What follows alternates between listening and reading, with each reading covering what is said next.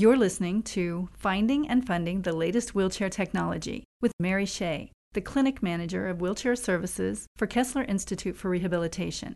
Learn about new wheelchair and seating technologies that can enhance your mobility, as well as creative ways of finding the funding to purchase these innovative technologies. I'm overwhelmed. Um, I have to tell you, I work with many of you here, and we learn together every day. Um, so we do it together, and you know, I really enjoy um, just sharing um, the knowledge I end up getting in terms of what is the latest and greatest in terms of some of the products.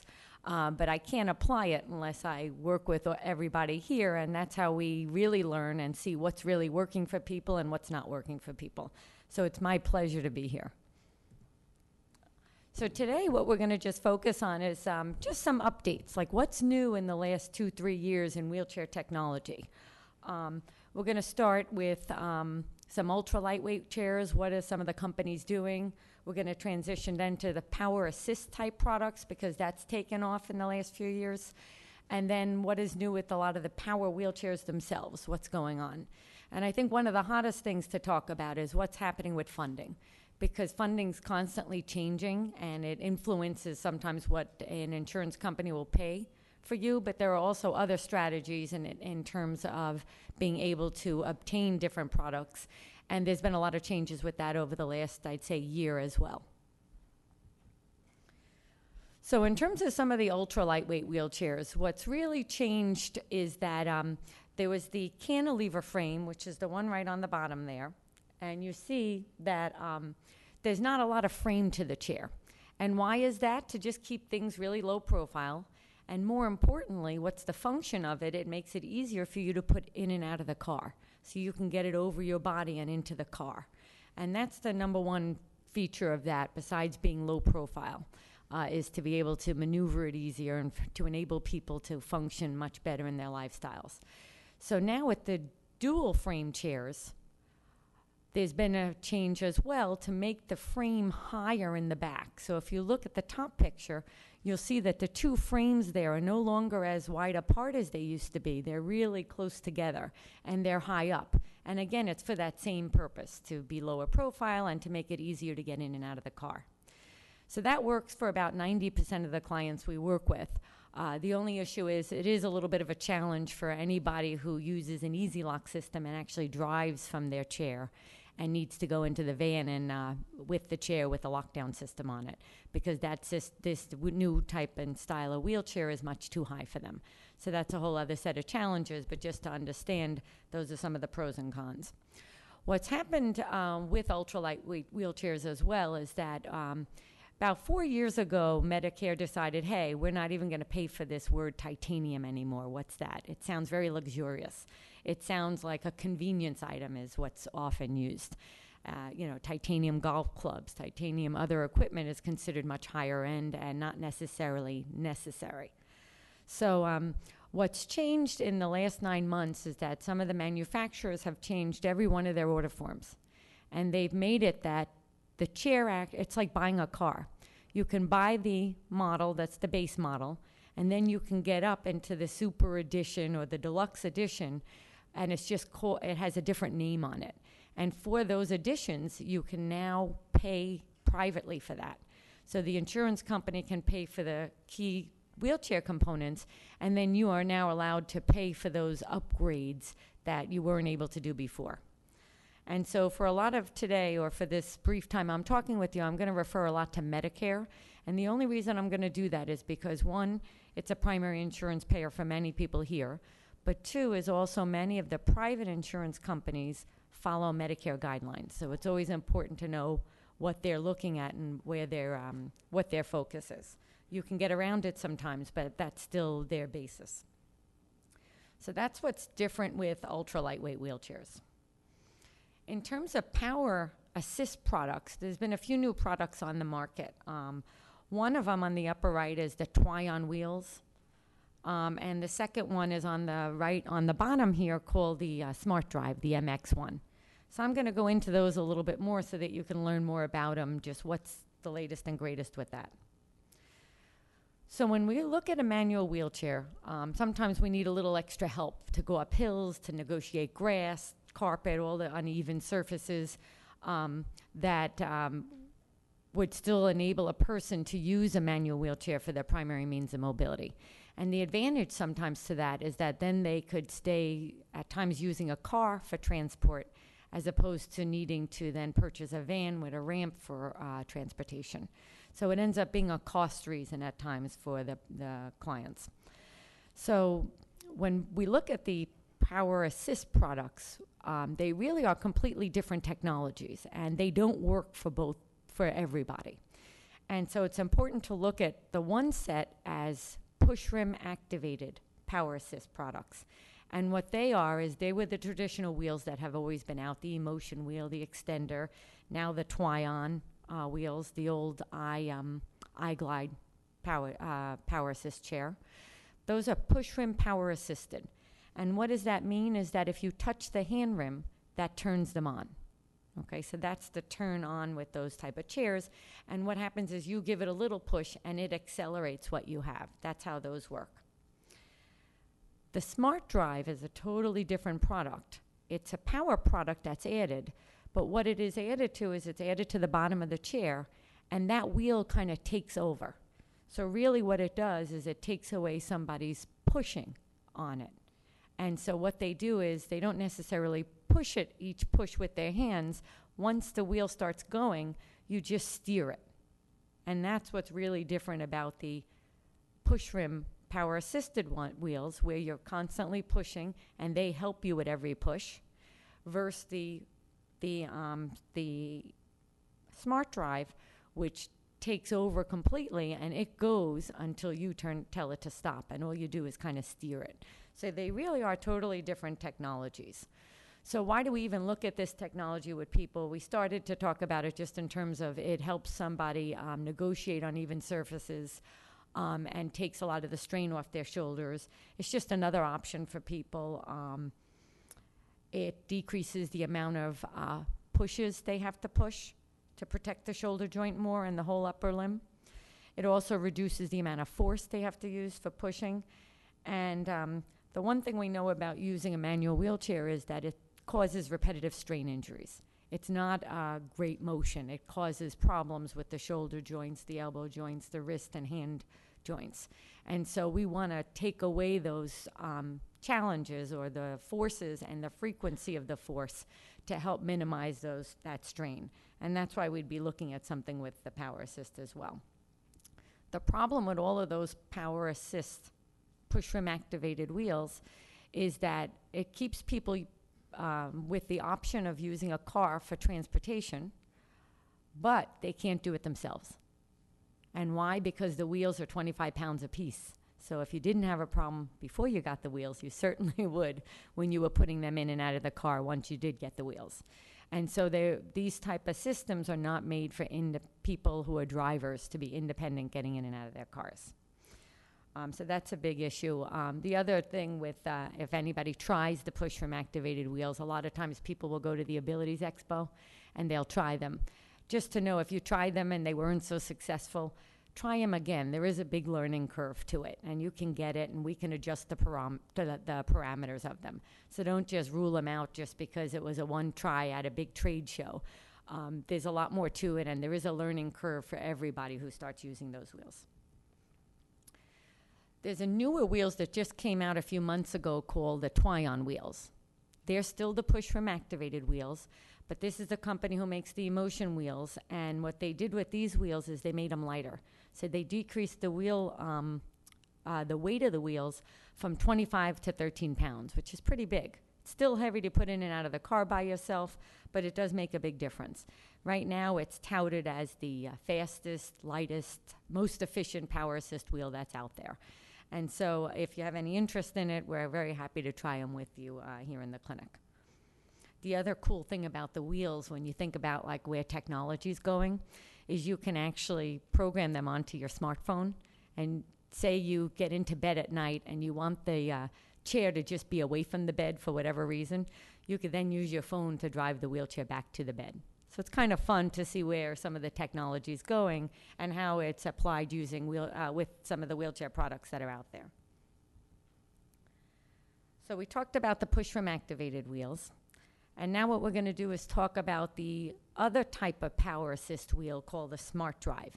It's the MX2 is the fancy name for the product. And as I said, this is where the wheel takes over. So it's the wheel on the back of the chair, and it takes over and does the motion, and you just pretty much steer it. So where it's really beneficial, quite honestly, is outside in open areas. This isn't something you'd really use in the house because you turn it on and it's going and you want to like turn and stop. So it's really not efficient at all in indoors. And the challenge with that from a funding standpoint is that every funding source at this point, and definitely Medicare, want to hear how it's going to help you in the home. And so if you can't justify it for in the home, it gets a little dicey with that. But it's important to know that the product's out there and what it can do, and it really does make a big difference for distances and being able to negotiate long, you know, like mall areas, et cetera, and take away a lot of the, um, um, the strain on people's shoulders from pushing a chair. So that's a little about the Smart Drive. Um, if you do watch the video online, take it with a grain of salt. You know, they're selling the product. Um, you don't use it with no hands. You have to steer it all the time. Uh, little things like that. Also, if when you think about adding power to any type of um, manual wheelchair, you also want to think about what's hitting everything first. And what hits everything first is that front wheel. So if that front wheel's too small, it's going to get stuck in the crack of the sidewalk and you're going over. So that's another thing to consider. You just can't easily put it on another chair. You want to make sure those front wheels are at least five inches so it can uh, handle uneven stuff at a higher speed so you don't get catapulted out of the chair. So that's just another consideration that you don't see on the video, but it's important to just, uh, you know, think about that if you're lo- thinking to um, change to that type of product or add it to your chair. So the advantage, though, of that uh, smart drive, the biggest advantage is that it's a small system. It's like a big dustbuster, and it only weighs 11 pounds. So that's a product that you can add to a manual wheelchair and still be able to drive your chair and get in and out of the car um, easily. So that's a, a huge, huge advantage to the smart drive over the other products. But it does, it's completely different technology, and it's important to remember that uh, for the funding um, of these products, it's gotten really challenging. Um, in the last three years, I think at this point, we can no longer get these products under Medicare funding. And the reason, or for most companies, we can't get it with Medicare funding. And the reason for that is Medicare had put it into a rental category. So the company has to turn around and pay the, say, $7,000 to buy the product up front, and then they have to rent it to you for like a year or so and slowly recoup the money. And if something happens in that year, they have to fix things for free and all that type of stuff. So it makes it, um, and the amount of money they'd get at the end of the rental wouldn't even pay the cost of the product. So a lot of companies are really hesitant to or won't provide it at all. Uh, there's one big company who will provide it, and they have worked out their profit margins where they feel they c- they're not making any money on it, but they're not losing their shirt either. So it's just important to know there is somebody out there who can provide it. It's a matter of just asking. Other things, if we move away from the power assist uh, with uh, wheelchair technology, is power wheelchairs. What's new with the power wheelchairs? Um, all we keep hearing about is funding getting cut, but there's a lot of stuff that's still changing despite cuts in the funding. And what's really cool about a lot of the power chairs in the last few years is that all the manufacturers now have made a lot of effort to really try to get those the seat height down lower. And why is that so advantageous? Advantageous it makes it possible for people to get under tables, restaurant tables, um, office tables, in a conference room, et cetera. So that's the biggest thing for me is inclusion and making sure people, one, can get under their tables. And if you have a van, getting through the van door. How many times, uh, if you watch a lot of people who are in power wheelchairs try to negotiate through power uh, their van doors, many times they have to duck, and that's really just unfortunate. So the lower height's going to help minimize that strain on the neck as they keep ducking to try to avoid hitting their head on the uh, on the car as they get in and out. So the seat height's a big change, and the height number is 17 and a half inches if it's important to anybody in particular. Uh, the other thing that's really great about the power chairs is the power seat elevation. There's been a lot of push in the industry the last few years to one get some research published on this and we had some students that worked with us here at uh, from SUNY Downstate, and we had articles published, and we did a poster at a uh, national conference last year on this. Just what is the medical benefit? Because the insurance companies don't want to pay, they consider it a uh, luxury, but there is a medical benefit to it, and we can talk all about it, but they want to see the research studies. So we're doing that. And a lot of the companies have uh, really worked with the pricing of it so that if you are interested in getting it and you need to private pay for it, they really um, discount the pricing significantly for you, which is really wonderful. And that's only come about in the last year. Um, the other advantage or change with the power seat elevators is that in the past they've only been from, say, six inches to eight inches on average. Now they're standard at 10 to 12 inches. That's a lot. It really brings you up much higher. I don't know if you want to be higher than that, but it does enable people to get into cabinets and closets easier, especially if you have weakness in your shoulders. The other really cool thing that I'll go into um, in some of the later slides is something called iLevel, and we'll talk about that in a little bit. Memory seating's another feature that's been that's coming into the power wheelchair electronics market. And what is memory seating? It's the same type of thing we all have in most of the cars that are newer today, in that you have a driver one profile and you have a driver two profile. So you don't have to adjust the depth of the seat, the back angles, and all that type of stuff. If you push the button, it automatically goes into that one position for you. And so now, for some of the uh, one particular manufacturer, they have the ability where if you always go into like five degrees of tilt and 10 degrees of recline, and you need your legs elevated up 10 degrees just to get into like your driving position to drive the car, you don't have to do each of those buttons independently and guess that you're at that right angle because it kind of feels right at that moment. You can hit one button and it does all three for you. So it's kind of cool. It sounds luxurious, but it really is essential. Um, so that's a really great uh, change with all of the Permobil chairs. And then something else I'm going to talk about a little more is the electronic access and what other what some of these companies are doing. So this is just a picture of the seat elevation. Another big change is they're all scissor lifts now, where it's like two uh, mechanisms like a scissor would operate. So when you do come up, it's a lot more stable, which is a big advantage. Um, we talked about the memory seating, and that's only available on the Permobil chairs. This is the seat elevation from Quantum, and what's really cool about this one is that um, they incorporated something called iLevel into it. And uh, what does iLevel mean? It means you want you know you're going over to speak at the podium. You know you want to raise up. So instead of having to raise up first and then drive over, or drive over and then raise up, and it takes all this time, what you could do is you hit the button, and as you're driving over, the chair slowly rises up to the height. So that's really cool. And that's something that's brand new. It's only out in the last few months, and it brings you up to 10 inches of seat elevation. It does it in 16 seconds. I still think it takes too long, but that's a different story.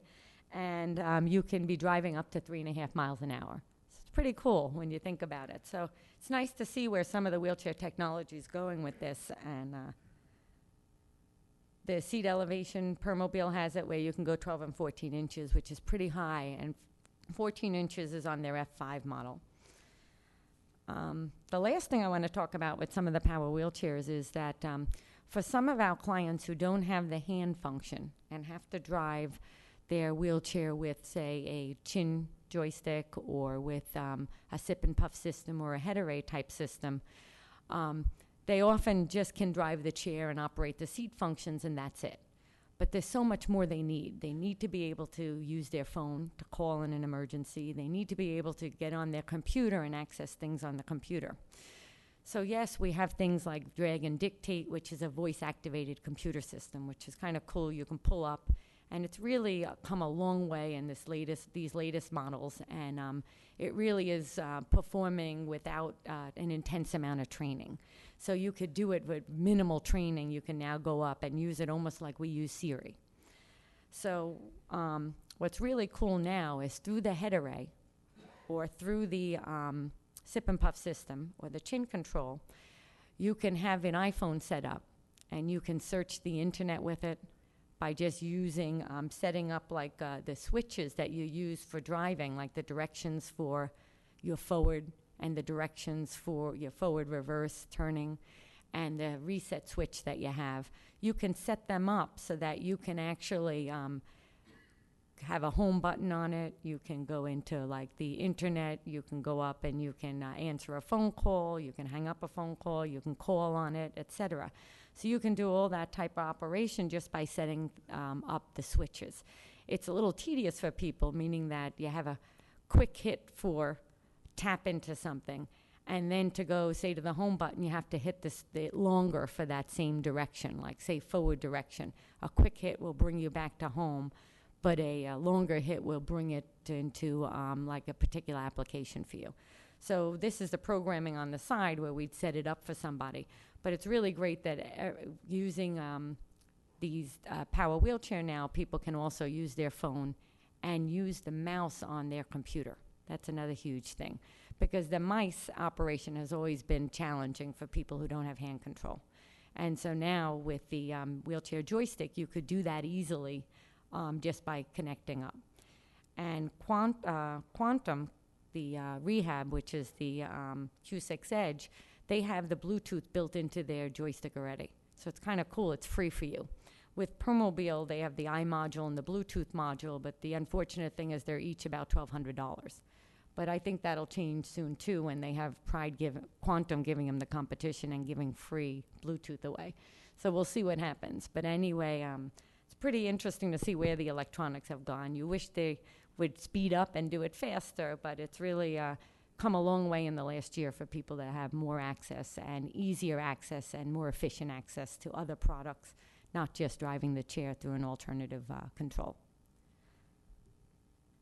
So this has been great just coming up here and sharing what's the latest and greatest with you. Um, if there's any funding questions or specific questions, I'm going to be around throughout the conference at different places. And um, if you have any questions now, I welcome any uh, questions.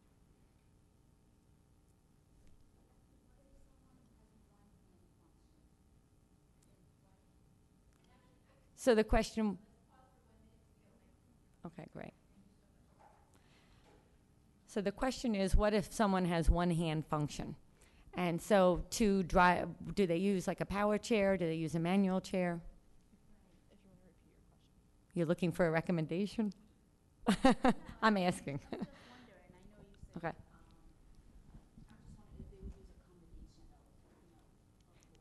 So if the person, do they also have one foot operation?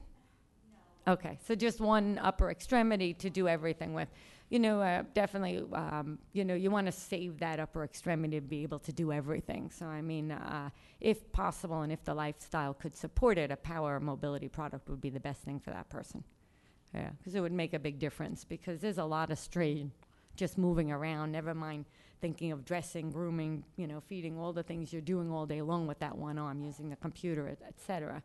So we want to really protect it as much as possible. I would think uh, power would, as long as the lifestyle supports it. You're welcome. Are any of the new power seat elevation models um, allowing the patients to stand upright as well, or is it more so just the straight lift? All of the seat elevations just do a straight lift up, but there are chairs that do standing. And so Permobil has the F5 stander. There's a few power chairs that actually do stand people. Um, and so those uh, mean a, it makes a big difference for people to be up in the standing position. Are you finding success in getting funding for those products Uh-huh. or not? so That's much? the next one, yes. Um, Depending on the funding source, unfortunately, um, even companies who've paid for it in the past wheelchair will not necessarily pay in this newer wheelchair. Um, So it's no, it's extremely difficult to get a, a power standing wheelchair funded. Um, And Medicare, it's an absolute no, unfortunately. And so uh, funding's definitely a challenge for standing power chairs, yes.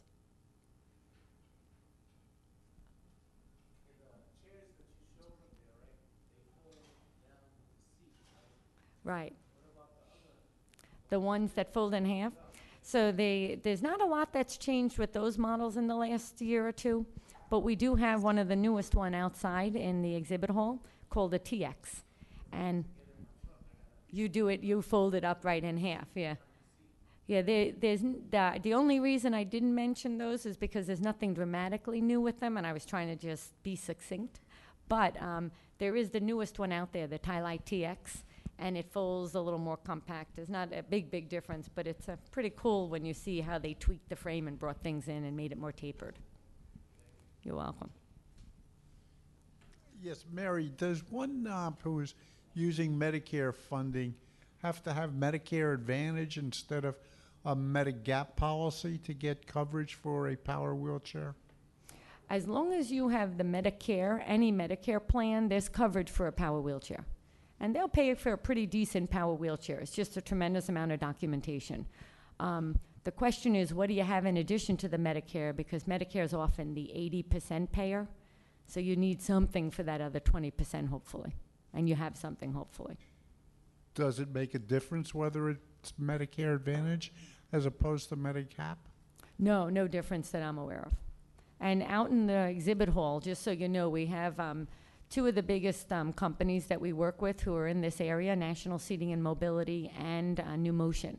And um, there's a person from NuMotion there, Janet, who's involved in the funding, so you can even ask and get another opinion when you're outside just to hear it from somebody else. But from my understanding, there's no difference between them. we can still get the chair you're looking for. All those same components would be covered, whether it's Medicare Advantage or uh, Medigap. One question right there. Have, have you seen any other uh, new new power chairs that fold up? Um, it, it's like wheelchair 88. Uh, it folds up like a suitcase almost, and Right. it's, uh, And it's a power chair. it's a power chair. The companies haven't really done anything with that in the last few years because the fund, there's no real funding for it. But there were a few, uh, about five, ten years ago, there were at least four models on the market. Right. And nothing's changed since that, that I'm aware of at all. As far, I Sorry. mean, um, so it- it's totally different uh, coverage. It's not not covered under. anything. Um, it's the not- coding that it goes under, Right. and um, Medicare has made that category a rental category. And so that's where it gets challenging for that. Hi, Mary. Hey, Uh, have you known of all-terrain um, wheels? That's not necessarily power. wi- Um, I'm sorry, a power assist, because that's the problem I'm having, like going through grass and also pebbles and all of that thing. Like other than flat and even um, carpeting, these wheels are not easy to to use. Now, do you Right. know of any all-terrain? No. There's, um, so it's similar to like the mountain bike type tires. It depends on what you're going on. So it dep- so what is all terrain is always like then a more of a question because if it's outside, um, like uh, wooded areas, that type of surface, you'd probably be looking at like something like a mountain bike tire. The problem with that inside on carpeting and all, it has too much traction and it makes it harder to push. So you don't want that in that environment. So the smoother you can get the wheel, the tire, it has less rolling resistance, so it's easier for it to go on these uneven surfaces. And the more air, if you have an air tire, the more air you have in it. That's why the newer tires are all up to, say, almost 140 pounds of pressure they'll accept. We do them about 120, but it makes a big difference because they don't like sink into the carpet and the grass and stuff as much. It's uh, it kind of sits more on top of it and goes through it a little easier. So that's the that's the tire technology that's kind of out there. Yes, yeah. That you can uh, get it, yes. Um, yes, yeah, they'll pay for some of it. So we'd have to talk what, what are some of the advantages for you because they'll pay for one set of tires. The question is, you don't want them, you may not want them on all the time, you want them on sometimes, and we'd have to talk about how to do that. And it's possible. This presentation was recorded on Friday, September 23, 2016, and was hosted by the Northern New Jersey Spinal Cord Injury System, a collaborative effort of Kessler Foundation, Kessler Institute for Rehabilitation, and University Hospital. NNJ SCIS is supported by the National Institute on Disability, Independent Living, and Rehabilitation Research. NIDILRR is a center within the Administration for Community Living in the Department of Health and Human Services. The ideas expressed during this conference do not necessarily represent the policy of NIDILRR, ACL, HHS, or the federal government. If you have a brain or spinal cord injury, stroke, or multiple sclerosis, access to world class research is right in West Orange. Kessler Foundation researches the latest treatments for these conditions. We are looking for research volunteers with brain or spinal cord injury, stroke, or MS. We also need healthy persons to serve as controls in our studies. There is no cost to join our studies, and you may be compensated. For information, call Kessler Foundation at 844 KF Study. That's 844 KF Study.